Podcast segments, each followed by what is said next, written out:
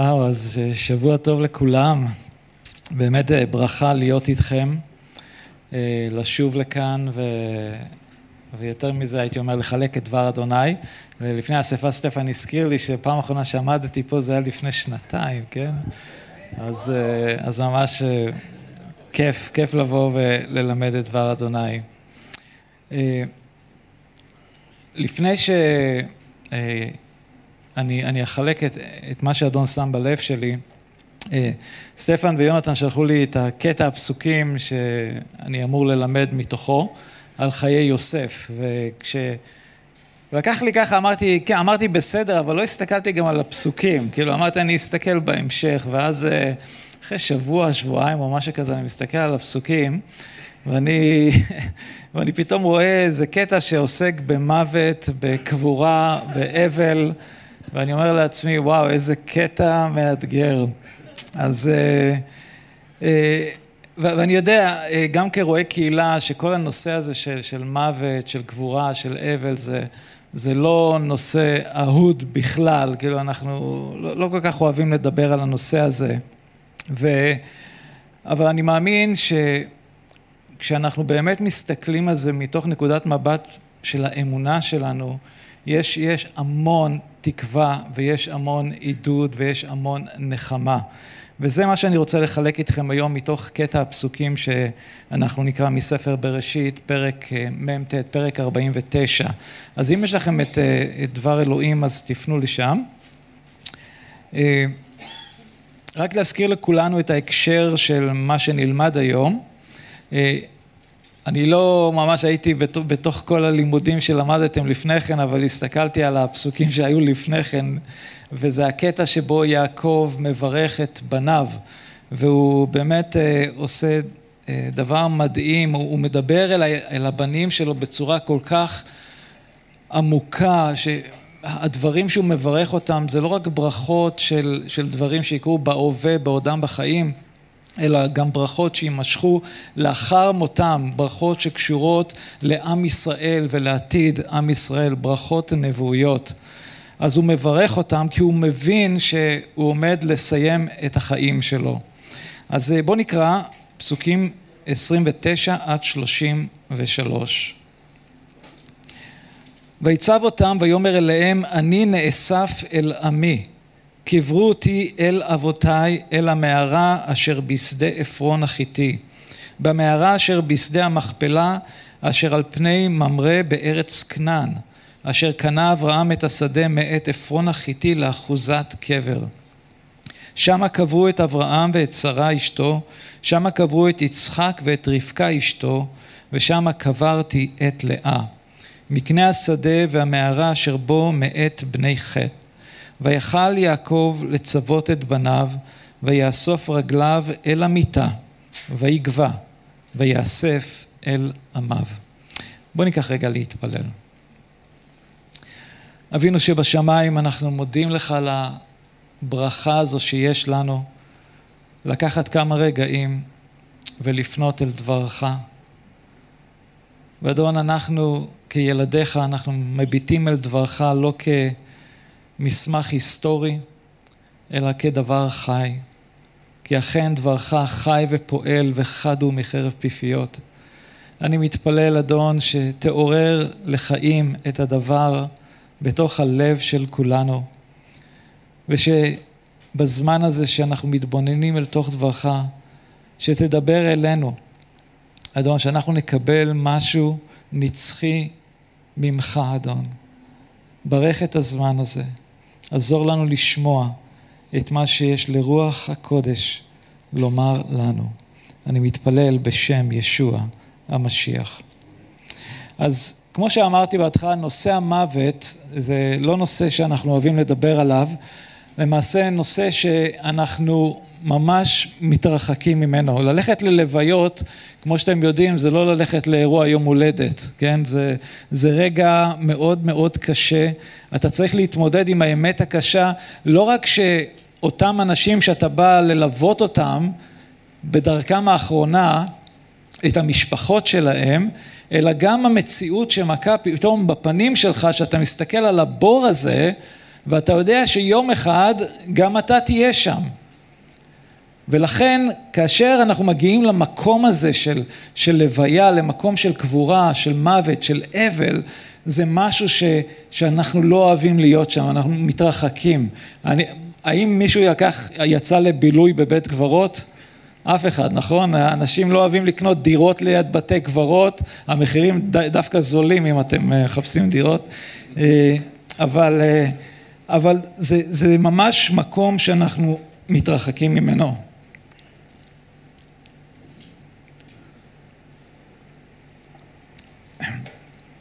יש שאלה שגם מעסיקה את בני אדם משחר האנושות, מה קורה אחרי שאנחנו נפטרים?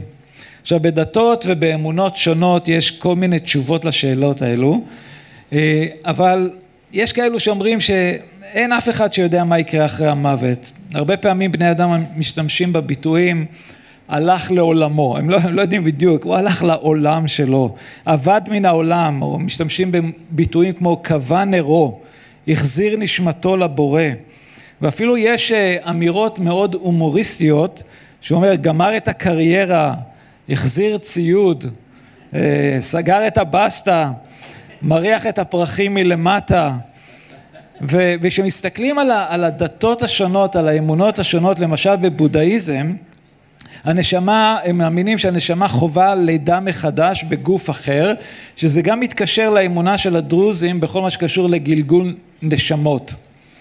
באסלאם נוצר מיתוס ש, שאם אתה תהפוך להיות שהיד אז אתה תקבל כל מיני דברים מדהימים בגן עדן, אתם מכירים את הסיפור על 72 בתולות ועוד דברים אחרים.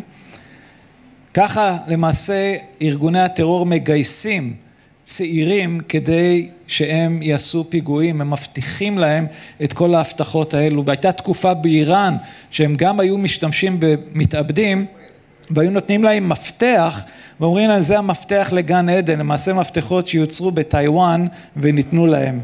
עד כדי כך. אז יש כמובן את אלה שלא מאמינים שהם אומרים שאחרי שמתים אנחנו פשוט נקברים באדמה וזהו, אין שום דבר אחרי המוות. דבר אחד מובטח לכל אדם, במוקדם ובמאוחר הוא יסיים את חייו בעולם הזה. יעקב, אחרי שהוא מברך את הבנים שלו, יש לו בקשה מהם. והבקשה שלו זה שהוא רוצה שאחרי מותו הם ייקחו את הגופה שלו ויביאו אותה לכנען ויקברו אותו במערת המכפלה. וכמו שראינו מערת המכפלה הזו זה, זה מערה שנקנתה על ידי אברהם מידי עפרון החיתי אחרי שאשתו שרה נפטרה ושם אה, הוא קבר אותה.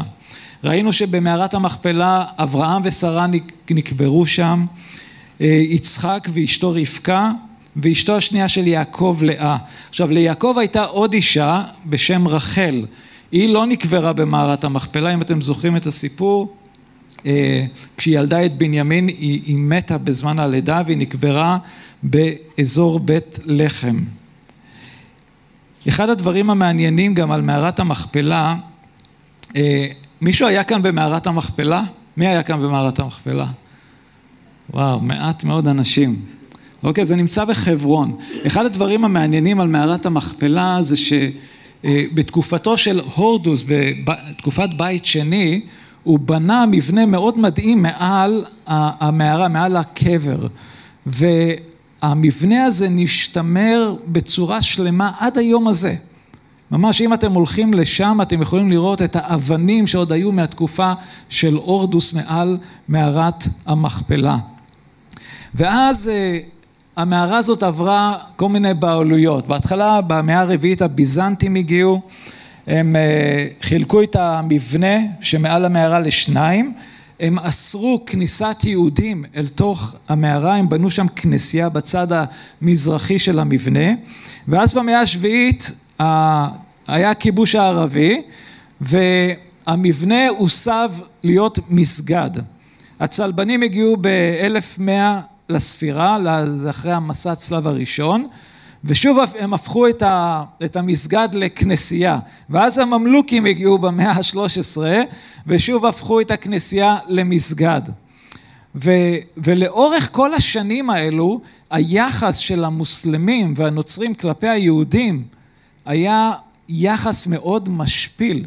הם לא הרשו ליהודים לבוא אל מערת המכפלה ולהתפלל שם. עד כדי כך שהם היו מתירים ליהודים להגיע רק למדרגה השביעית ומשם להתפלל. מאוחר יותר הם עשו איזה פתח בקיר, פתח של חלון, שדרכו הם יכלו להסתכל ולהתפלל. אבל במלחמת שש הימ, ששת הימים ב-1967 משהו קרה. וכשישראל כבשה את האזור הזה, הדלת נפתחה עבור יהודים לבוא ולהתפלל במערת המכפלה. אה, למרות שיש אחד מהאולמות שם שנקרא אולם יצחק, שהם לא מרשים ליהודים להתפלל כל הזמן, רק עשרה ימים בשנה, עד היום הזה. אבל גם אנחנו זוכרים דבר נורא שקרה במערת המכפלה בשנת 1994, היה טבח שבו רצח ברוך גולדשטיין 29 מוסלמים שהתפללו במקום. אז כשאנחנו חושבים על מערת המכפלה מהתקופה של אברהם והתקופה של ימינו, אה, מקום שבאמת היה מקום קבורת האבות, מקום שבאמת היה מבורך, הפך להיות מקום של, שיש בו שנאה וכעס, אבל המטרה של אלוהים תמיד הייתה להביא אחדות, אחדות בין בני אדם, וזה זה, זה מסר אחר לגמרי לדבר על כל הקונפליקט של ילדי ישמעאל וילדי יצחק. אבל יעקב הגיע לגיל מאוד מופלג, 147. עכשיו זה גיל חבל על הזמן, כן? אני, אני לא מאמין שמישהו מאיתנו יגיע לגיל הזה, אבל אחרי, גיל, אחרי 147 שנים בעולם הוא מבין, הוא כבר מרגיש שהוא עומד לסיים את דרכו בעולם הזה, והוא מתאר את זה במילים, הוא אומר לבניו, אני נאסף אל עמי. ואותן מילים מתארות גם את המוות של אבא שלו אברהם, אה, וזה נמצא בבראשית כ"ה פסוק שמונה, זה מה שכתוב על אברהם. ויגבע וימת אברהם בשיבה טובה, זקן ושבע, ויאסף אל עמיו. עכשיו הביטוי הזה נאסף לעמו הוא דרך עתיקה לתאר מוות כהצטרפות לאבות שמתו לפניו. עכשיו אנשים נוספים שמתוארים בדבר אדוני שנאספו אל עמי עמם זה ישמעאל, כתוב את זה על ישמעאל, כתוב את זה על יצחק, כמובן יעקב, על אהרון וגם כתוב על משה. כולם כתוב עליהם כשהם מתו הם נאספו אל עמם. עכשיו יש משערים שהביטוי נאספו אל אבותם מהתייחסות לשרידי המנוח שהועברו לאתר קבורה משפחתי. במקרים מסוימים זה באמת יכולה להיות המשמעות העיקרית שלו, אבל עם זאת, כשאנחנו מסתכלים על, ה, על הצירוף, על הביטוי הזה בחיים של אחרים, אז אפשר לראות שזה לא בדיוק כך הדבר. כשאנחנו מסתכלים למשל על אברהם, על משה ואהרון, כולם נקברו הרחק אחד מן השני. הם לא היו כולם במערת המכפלה, אבל כתוב על כולם שהם נאספו לעמם. האבות בתנ"ך ידעו שהקבר מחכה להם. כשם שהוא חיכה לכל אבותיהם לפניהם, אבל גם הם הבינו שיש חיים מעבר לקבר. אנו רואים בדבר אלוהים עקביות בכל מה שקשור לחיים אחרי המוות. בקהלת, אה, פרק אה, י"ב, פרק 12, פסוק 7, כתוב לנו: וישב העפר על הארץ כשהיה, והרוח תשוב אל האלוהים אשר נתנה. ישוע אמר לצדוקים שהאמינו לו, הם, הם, אתם יודעים, הצדוקים באותה תקופה, הם, אחד הדברים שאפיינו אותם זה שהם לא האמינו שיש תחיית מתים. וישוע אומר להם את הדברים האלו, וזה מאוד מעניין כי זה מאוד מתקשר לנושא שלנו, וזה במתי כ"ב, פרק 22, פסוקים 31 ו-32. האם לא קראתם מה שנאמר לכם מפי אלוהים? אנוכי אלוהי אברהם, אלוהי יצחק ואלוהי יעקב, אין הוא אלוהי המתים, כי אם אלוהי החיים. וכשאנחנו מסתכלים על הביטוי הזה, שנאסף אל עמו, זה לא רק שרידי גופה שנאספו למקום של קבר, אלא אנחנו מדברים על החיים. אלו שעדיין חיים למרות שהם מתים. עכשיו, יש עוד אה, אמת נוספת מהביטוי הזה נאסף לעמו, זה גם הנשמות אחרי המוות שומרות על האינדיבידואליות שלהם. עכשיו, כשיצחק מת, הוא לא חז... חדל מלהיות יצחק. כשאברהם מת, הוא לא חדל מלהיות אברהם. גם כשאנחנו נסיים את, ה... את החיים שלנו כאן, זה לא שאנחנו פתאום, הנשמה שלנו תיעלם באיזשהו מקום או שתצטרף לאיזו קבוצה של אנשים, של נשמות בדרך קוסמית ואנחנו נהפוך להיות ישות אחת. אלא אנחנו נצטרף לקהל של אנשים בודדים עם האישיות שלהם, עם מי שהם היו בעולם הזה. התוכנית, אה, בראשית ט"ו 15, כמו שכתוב, כתוב לנו על אברהם, ואתה תבוא אל אבותיך בשלום תיקבר בשיבה טובה. כאן אדוני רומז הן לגורלו הרוחני של אברהם והן לגורלו הפיזי. רוחו של אברהם תלך להיות עם אבותיו ובינתיים גופות, גופתו תיקבר. וככה אנחנו רואים שהתוכנית של אלוהים היא לא להשאיר, להשאיר את הגוף ואת הנשמה מופרדים לנצח. כולנו יום אחד נאסף לעמנו. החשוב שאנחנו נהיה בתחייה הנכונה. דניאל הנביא, הוא אומר בדניאל י"ב פסוק שתיים, והוא אומר את הדברים האלה, הוא מדבר על המוות. ורבים מיושני אדמת עפר יקיצו, אלה לחיי עולם ואלה לחרפות לדיראון עולם. לאלו שיהיו כמו דניאל, מוצדקים באמונה, תחיית המתים תהיה אירוע מבורך. ולכן גם נאמר לדניאל בפרק י"ב פסוק 13, ואתה לך לקץ ותנוח ותעמוד לגורלך לקץ הימין. יום אחד כל אחד מאיתנו יגיע לנקודה הזו, הוא יאסף אל עמו. השאלה שאנחנו צריכים לענות עליה, מי העם שנאסף אליהם? עכשיו שימו לב היטב לסדר שבו מסר את יעקב את בקשתו, אני נאסף אל עמי, קבור אותי עם אבותיי. הוא ידע שבמותו הוא יבוא מיד אל הנוכחות הנצחית של אלוהים. הוא יכל להכריז את דבריו של איוב, ואני ידעתי כי גואלי חי ואחרון על עפר יקום. איוב ידע שאלוהים יגאל אותו אחרי המוות, כפי שאלוהים גאל את עצמו מצרים, ממצרים, כפי שבועז גאל את רות בכך שהוא היה צריך לקנות אותה. גם כך המאמין בישוע נקנה בדם יקר שנשפך עבורנו, הוא גאל אותנו, ולכן אנחנו יכולים כמאמינים בזמן הזה להיות עם התקווה הזו שגם כשאנחנו נסיים את החיים שלנו בעולם הזה, אנחנו נהיה עם ישוע לנצח. עכשיו, מדוע יעקב רצה כל כך להיקבר עם אבותיו? זה לא היה בגלל שהוא היה בעל אמונות טפלות או מעורב בפולחן האבות. העובדה היא שאביו יצחק וסבו אברהם נקברו בארץ המובטחת, הוא ידע שארץ מצרים היא לא הארץ המובטחת. ובנוסף אני מאמין שהוא ניסה להעביר מסר מאוד מאוד חשוב לילדים שלו. מצרים היא לא המקום בשבילכם.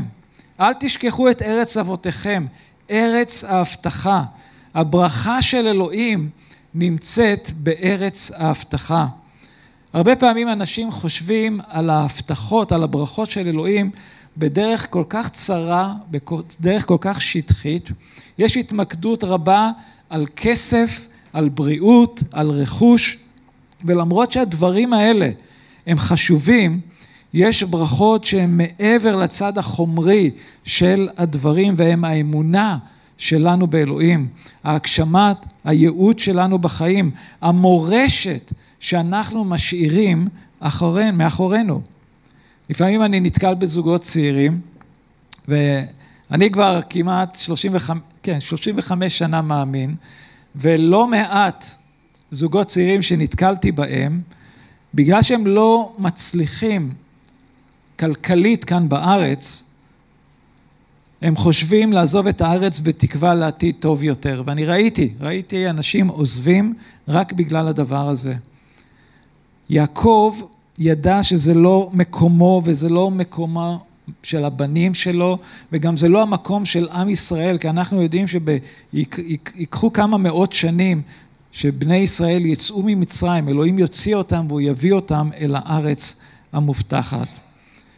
אני זוכר שביקרתי בפעם הראשונה בארצות הברית, הייתי משוכנע שארצות הברית היא הארץ המובטחת.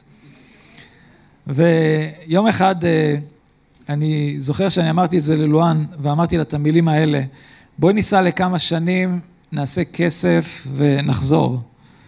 עכשיו, לואן הייתה יותר נחושה ממני באמונה להישאר בארץ, היא ידעה שכאן זו הארץ המובטחת, היא אומרת לי, לא, היא אומרת לי, זו הארץ המובטחת, לא אמריקה, פה זה הארץ המובטחת. ו... ואני, מה זה רציתי ללכת לאמריקה? אמרתי, ואני אני חייב להגיד לכם שאם הייתי נוסע לאמריקה, אני לא חושב שהייתי חוזר.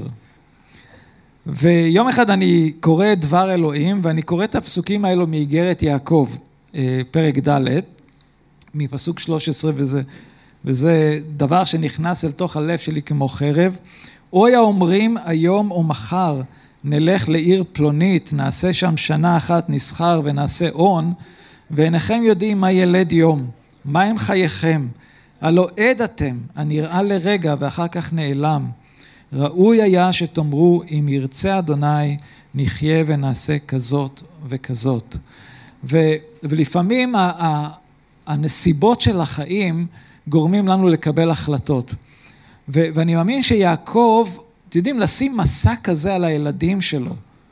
אתם תיקחו אותי ממצרים לכנען, זה לא, זה לא קל, זה לא... אני, אני הייתי בח, ב, במצבים שאני מכיר אנשים שהיו צריכים להטיס אנשים שנפטרו בחוץ לארץ, הביאו את הגופות שלהם חזרה לארץ לקבורה.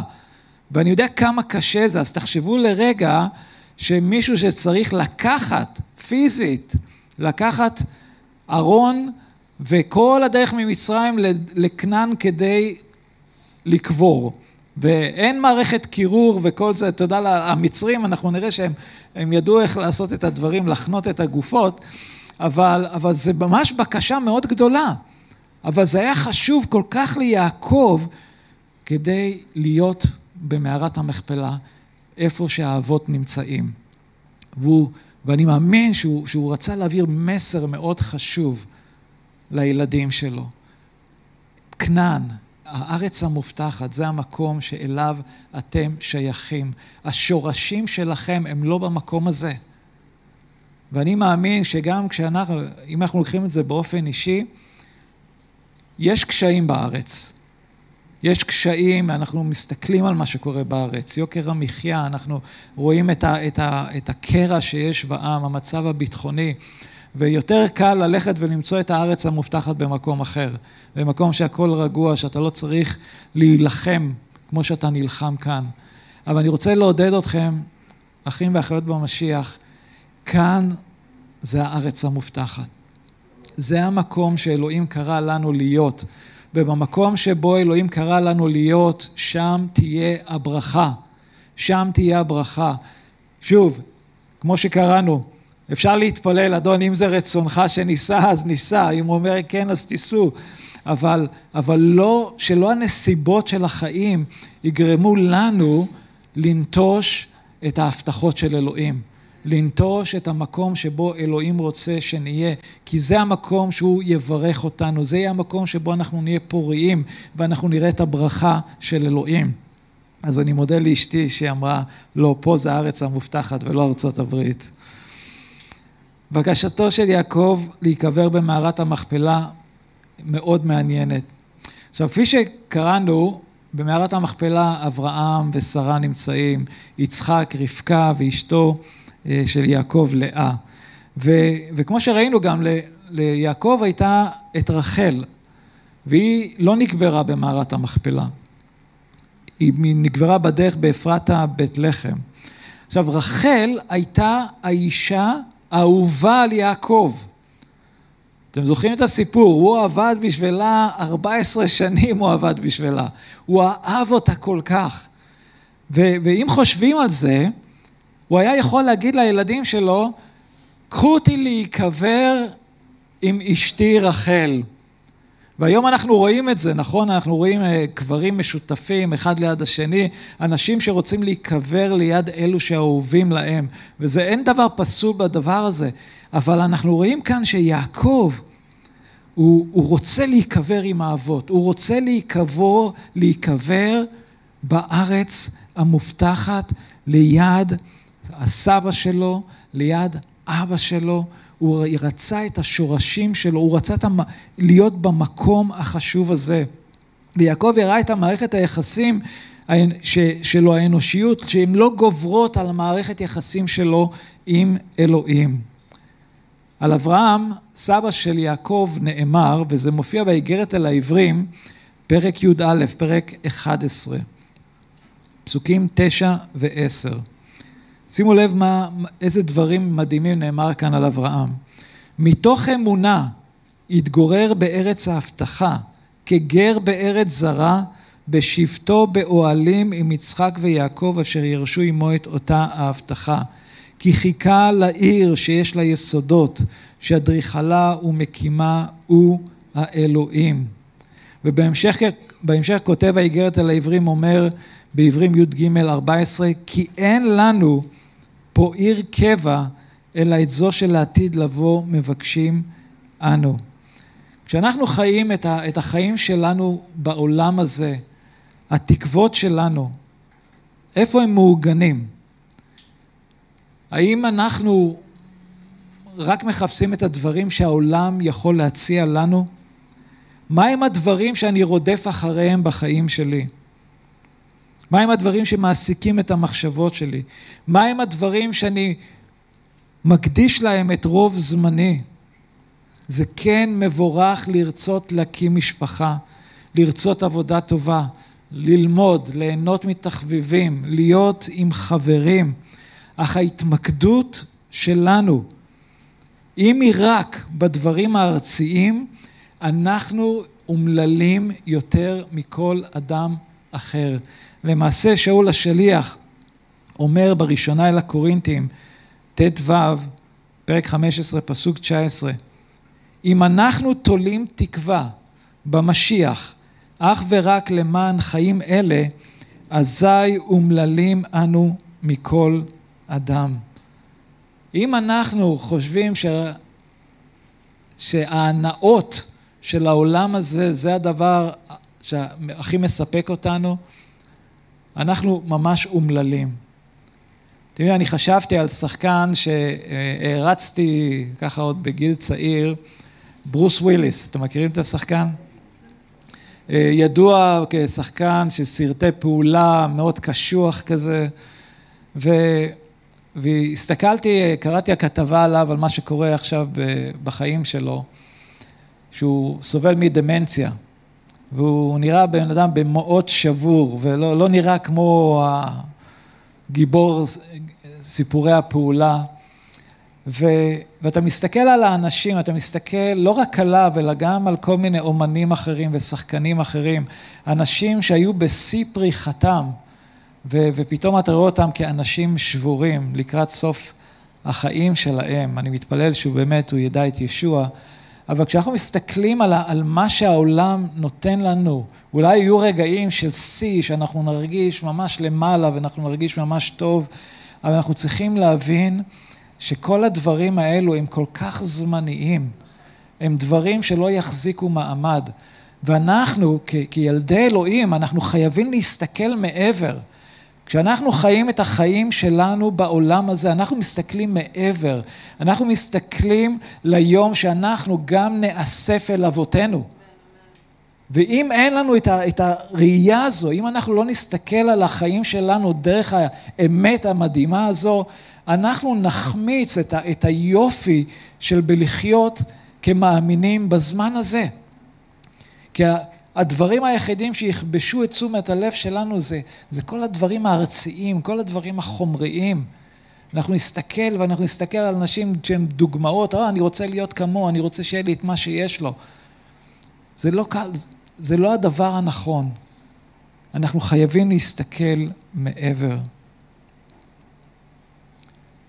נחזור לבראשית פרק נ', פרק, אה, נפנה לבראשית פרק נ', פרק חמישים, ונקרא פסוק אחד.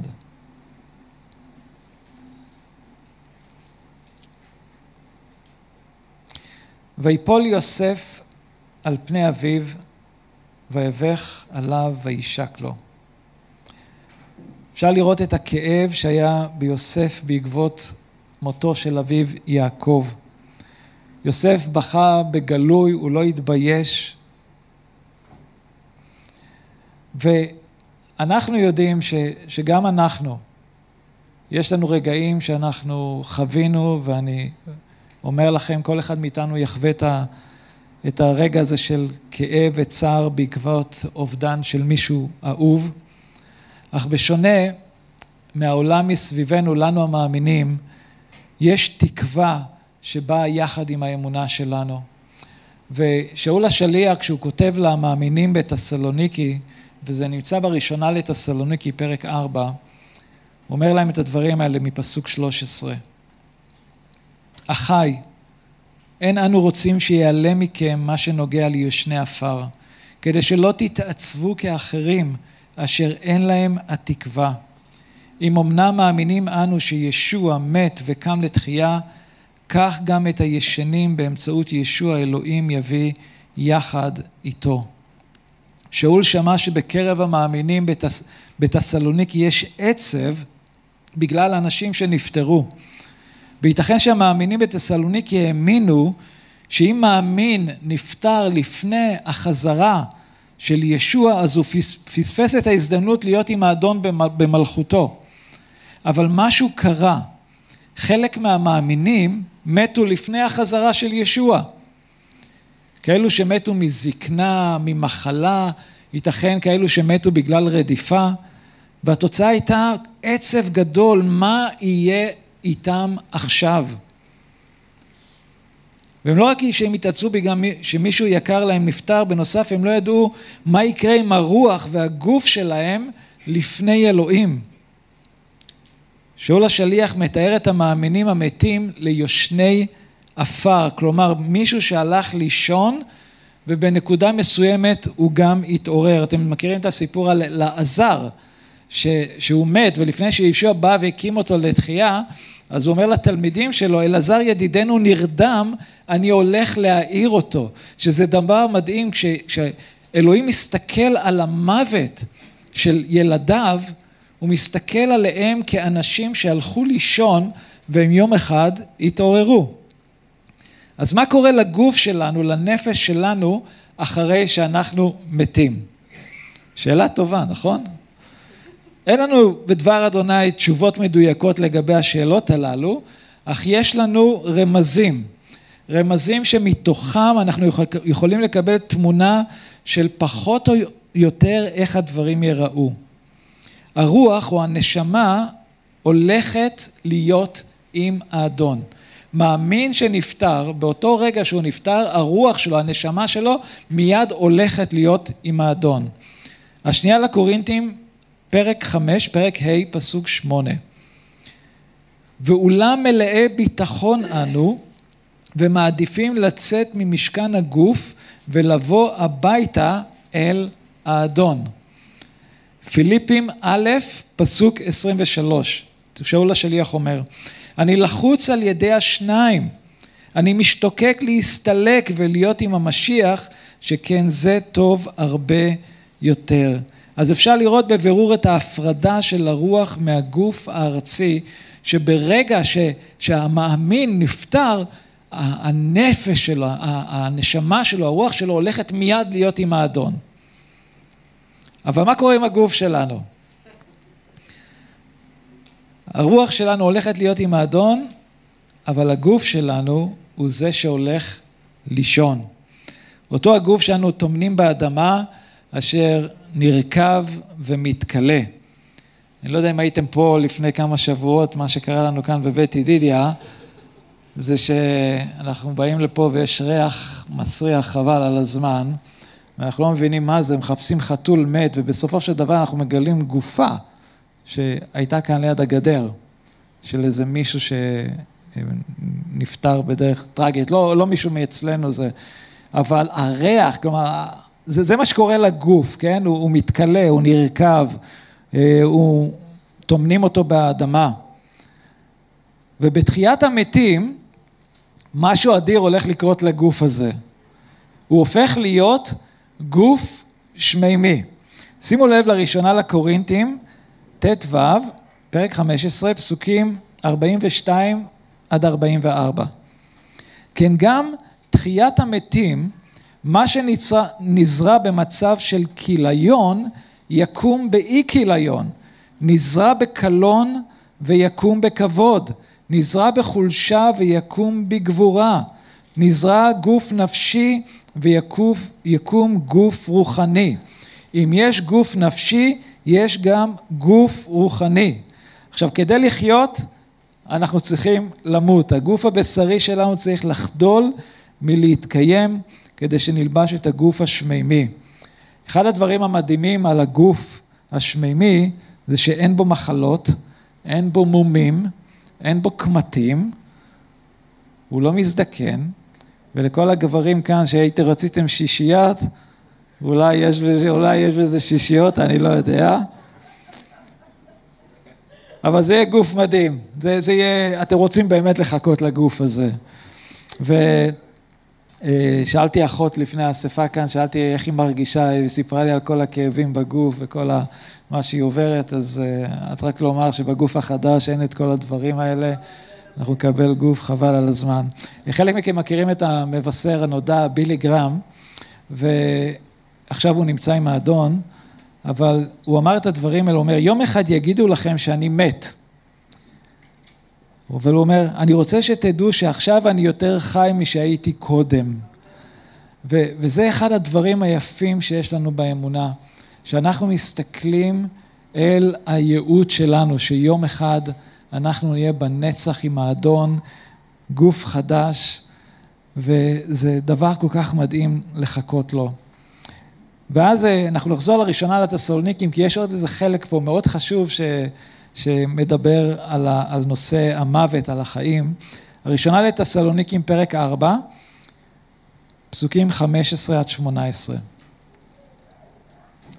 הנה זאת אנו אומרים לכם על פי דבר האדון. אנחנו החיים, אשר נישאר עד בוא האדון, לא נקדים את המתים, שכן האדון עצמו ירד מן השמיים בקריאה של פקודה, בקול שר המלאכים ובשופר אלוהים, והמתים השייכים למשיח יקומו ראשונה. אחרי כן, אנחנו הנשארים בחיים, נילקח יחד איתם בעננים, לפגוש את האדון באוויר. וכך נהיה תמיד עם האדון, על כן עודדו זה את זה בדברים האלה. אז יום אחד האדון ישוע ירד מן השמיים, ביום הזה יישמע קול השופר משר המלאכים, המתים השייכים למשיח יקומו בראשונה, ובזמן הזה אנחנו מכירים, זה הזמן שנקרא תחיית המתים, כל השייכים למשיח שמתו לאורך כל ההיסטוריה, יקומו מקבריהם בגוף החדש. עכשיו, אלו שיזכו לראות את היום הזה במו עיניהם, הם יהיו הקבוצה שיילקחו בשמיים. אני לא יודע איך זה יסתדר, אבל אנחנו נקבל גוף חדש תוך כדי, ואנחנו נהיה עם האדון לנצח. ושאול כאן אומר, על כן עודדו זה את זה בדברים האלה. מתי בפעם האחרונה עודדתם אחד את השני בדברים האלה? אוקיי? זה, זה חשוב שאנחנו נעודד אחד את השני, במיוחד שאנחנו באמת מרגישים את, ה, את, ה, את הכובד ואת המסע ואת ה, את הבעיות ואת האתגרים של העולם הזה ואת המחלות. אנחנו חייבים ללמוד לעודד אחד את השני בדברים האלה, ואני מקווה שהערב אתם מתעודדים מהדברים האלה.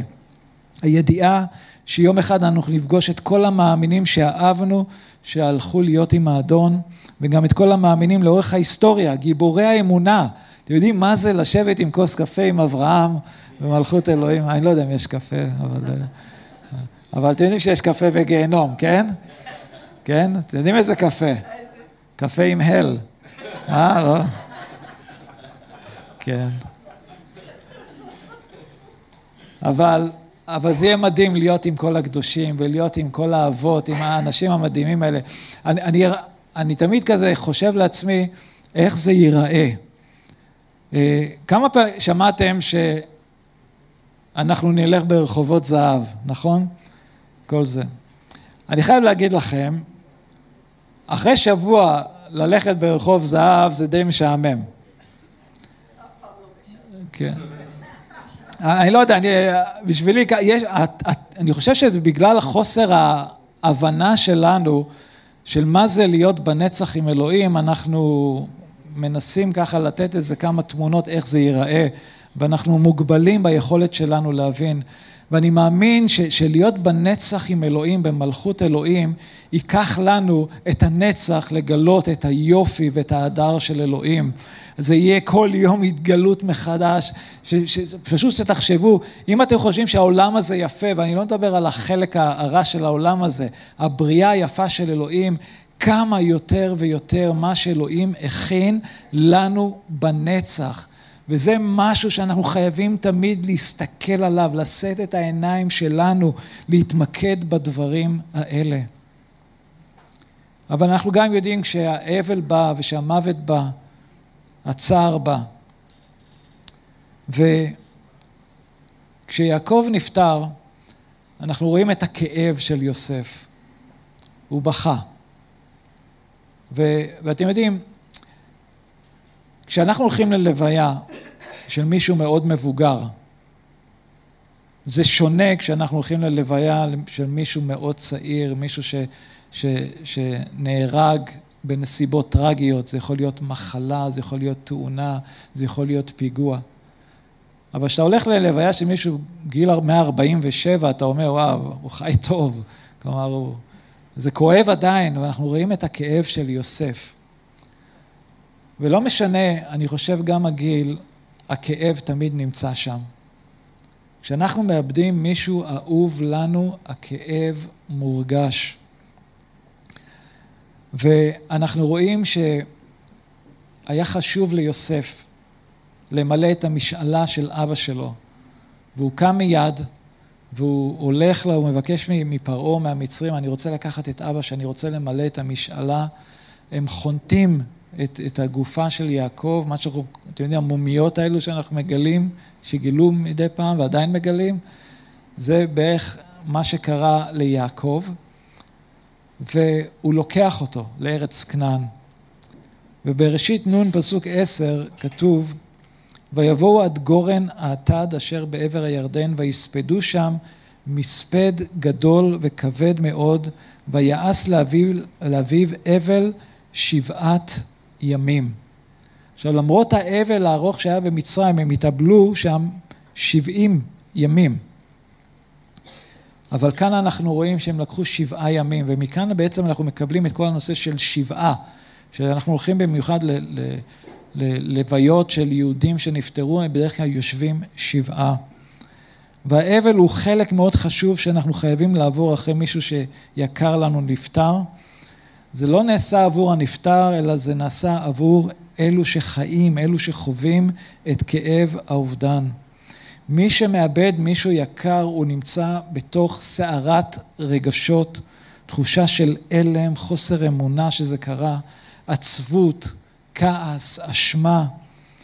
ואנחנו צריכים להיזהר כשאנחנו במצב כזה, שאנחנו באים לאנשים שחווים אובדן, לא, לא להגיד דברים ש...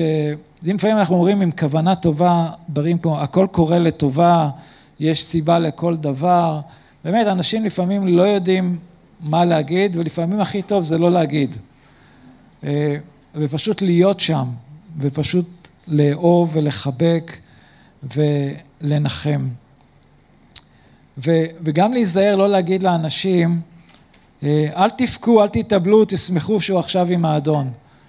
אה, ואני ראיתי אנשים כאלה אומרים את הדברים האלה, וזו טעות מאוד כל כך גדולה להגיד למישהו שסבל מאובדן.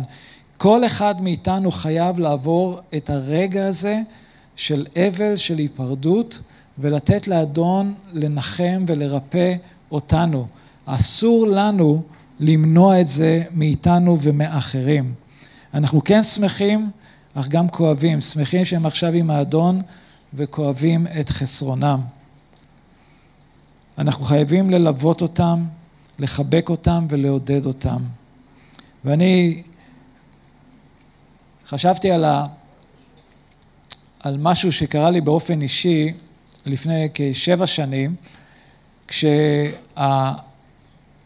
הרוחני נפטר, דוד דייוויס, חלק מכם הכרתם אותו, ובעצם אני נכנסתי לתפקיד שלו בקהילת הכרמל. ואני זוכר ש... שאחרי שהוא נפטר, הייתי כל כך עסוק, הייתי כל כך צריך פתאום לעשות את זה ולמלא את זה ולהיות את זה ו... וכל מיני ציפיות מאנשים וכל מיני דברים שנאמרו, ולא היה לי זמן באופן אישי להתאבל. אפילו בלוויה הייתי צריך להדריך את הלוויה, ואחרי שנה מיום מתו הייתי בצרפת באיזה אירוע של רואי קהילות, והיה לי איזה זמן כזה שקט, ופתאום התפרקתי. וזה היה רגע שיכלתי להתאבל. שנה זה לקח. ולפעמים גם אנחנו, כשאנחנו חווים, כשמישהו יקר לנו, מסיים את החיים שלו, ואפילו שאנחנו יודעים שהוא עם האדון והוא במקום טוב, זה משפיע עלינו מבפנים. ואנחנו חייבים את הרגע הזה, את הרגע הזה של היפרדות, את הרגע הזה של, שבו אנחנו נותנים לאדון גם לנחם אותנו באופן אישי ולרפא אותנו. ולכן זה כל כך היה חשוב, גם יוסף, לקחת את אבא שלו, להתאבל עליו, זה בסדר לעשות את זה, וזה חשוב שנעשה את זה. יעקב הוא דוגמה כל כך מדהימה. הוא עבר דברים קשים בחיים שלו. הוא ברח על חייו, רימו אותו, הוא רימה. הוא עבר טראומה כשסיפרו לו שבנו יוסף מת. הוא עבר טראומה לראות את אשתו מתה בזמן שהיא יולדת את הבן. אבל הוא גם עבר דברים, רגעים מאוד מבורכים. הוא קיבל מראה לשמיים, סולם יעקב, הוא התברך במשפחה גדולה, הוא נאבק עם אלוהים וקיבל ברכה, הוא זכה לראות את יוסף והוא חי חיים ארוכים ומלאים, 147 שנים. וזה בשבילי דוגמה כל כך יפה של בן אדם שהחיים שלו, לא הכל היה דבש. אוקיי? גם החיים שלנו לא כל הזמן הכל דבש, יש דברים לא פשוטים ובכל זאת אלוהים איתנו. וכמו שאמרתי ואני מסיים עכשיו, זה כן מבורך לרצות להקים משפחה, לרצות עבודה טובה, ללמוד, ליהנות מתחביבים, להיות עם חברים, אבל בואו נרדוף אחרי האדון. בואו ננצל את חיינו הקצרים בעולם הזה, כשאנו חיים את חיינו בשביל ישוע. רוצו אחרי ישוע, תרדפו אחרי ישוע, תחיו את החיים שלכם לכבודו. אין לנו הרבה זמן בעולם הזה, במיוחד אתם הצעירים, אתם חושבים שאתם תחיו לנצח, זה לא. תנצלו את השנים האלו, את הימים האלו שיש לכם בשביל ישוע. ברוס וויליס וכל האומנים וכל האנשים האלה שהיו בשיא פריחתם, הסוף שלהם הוא כל כך קשה וכל כך טרגי. ועבורנו המאמינים, הסוף שלנו זה התחלה מדהימה חדשה. אנחנו נהיה, אנחנו עוד לא בשיא פריחתנו, אנחנו נהיה בשיא פריחתנו כשאנחנו נהיה בנוכחות של האדון. אז בואו נתפלל ביחד. אבינו שבשמיים, אני מודה לך על החיים של יעקב, על יוסף. אנחנו מודים לך שהשארת את, ה, את הסיפור הזה בדברך, כדי שאנחנו נלמד ונתעודד. תודה לך, אדוני אלוהים, שכמאמינים בישוע, יש לנו תקווה שלא תילקח מאיתנו, תקווה שהחיים הזמניים שלנו בעולם הזה, אדון, הם, הם הכנה למשהו כל כך גדול הרבה יותר. יום אחד שאנחנו נהיה בשמיים ונהיה איתך לנצח נצחים. אדון, תלמד אותנו לעודד את עצמנו באמת הנפלאה הזו. תלמד אותנו לעודד אחרים. ואני מתפלל שאנחנו נהיה מאמינים שלא מבזבזים את החיים שלהם בדברים הארציים, בדברים הזמניים, בדברים החומריים, שאנחנו לא נרדוף אחרי הבל, אדון, אלא שאנחנו נרדוף אחריך. שהלב שלנו יהיה אחריך, אדון. שאנחנו נבוא לפניך ונגיד, אדון, תשתמש בי, הנני, תשתמש בי. עשה אותנו, אדוני אלוהים, כלי לכבוד בידיך. אני מודה לך עבור כל מי שנמצא כאן. אני מתפלל, אבינו, שאתה תיתן להם שבוע כל כך מבורך. אדון, שאתה תעודד אותם ותחזק אותם, שבתוך כל הכאב וכל הצרה וכל העצב, אדון, שהם יראו אותך וידעו שיש להם עתיד כל כך מדהים בך. בשם ישוע המשיח אני מתפלל. אמן.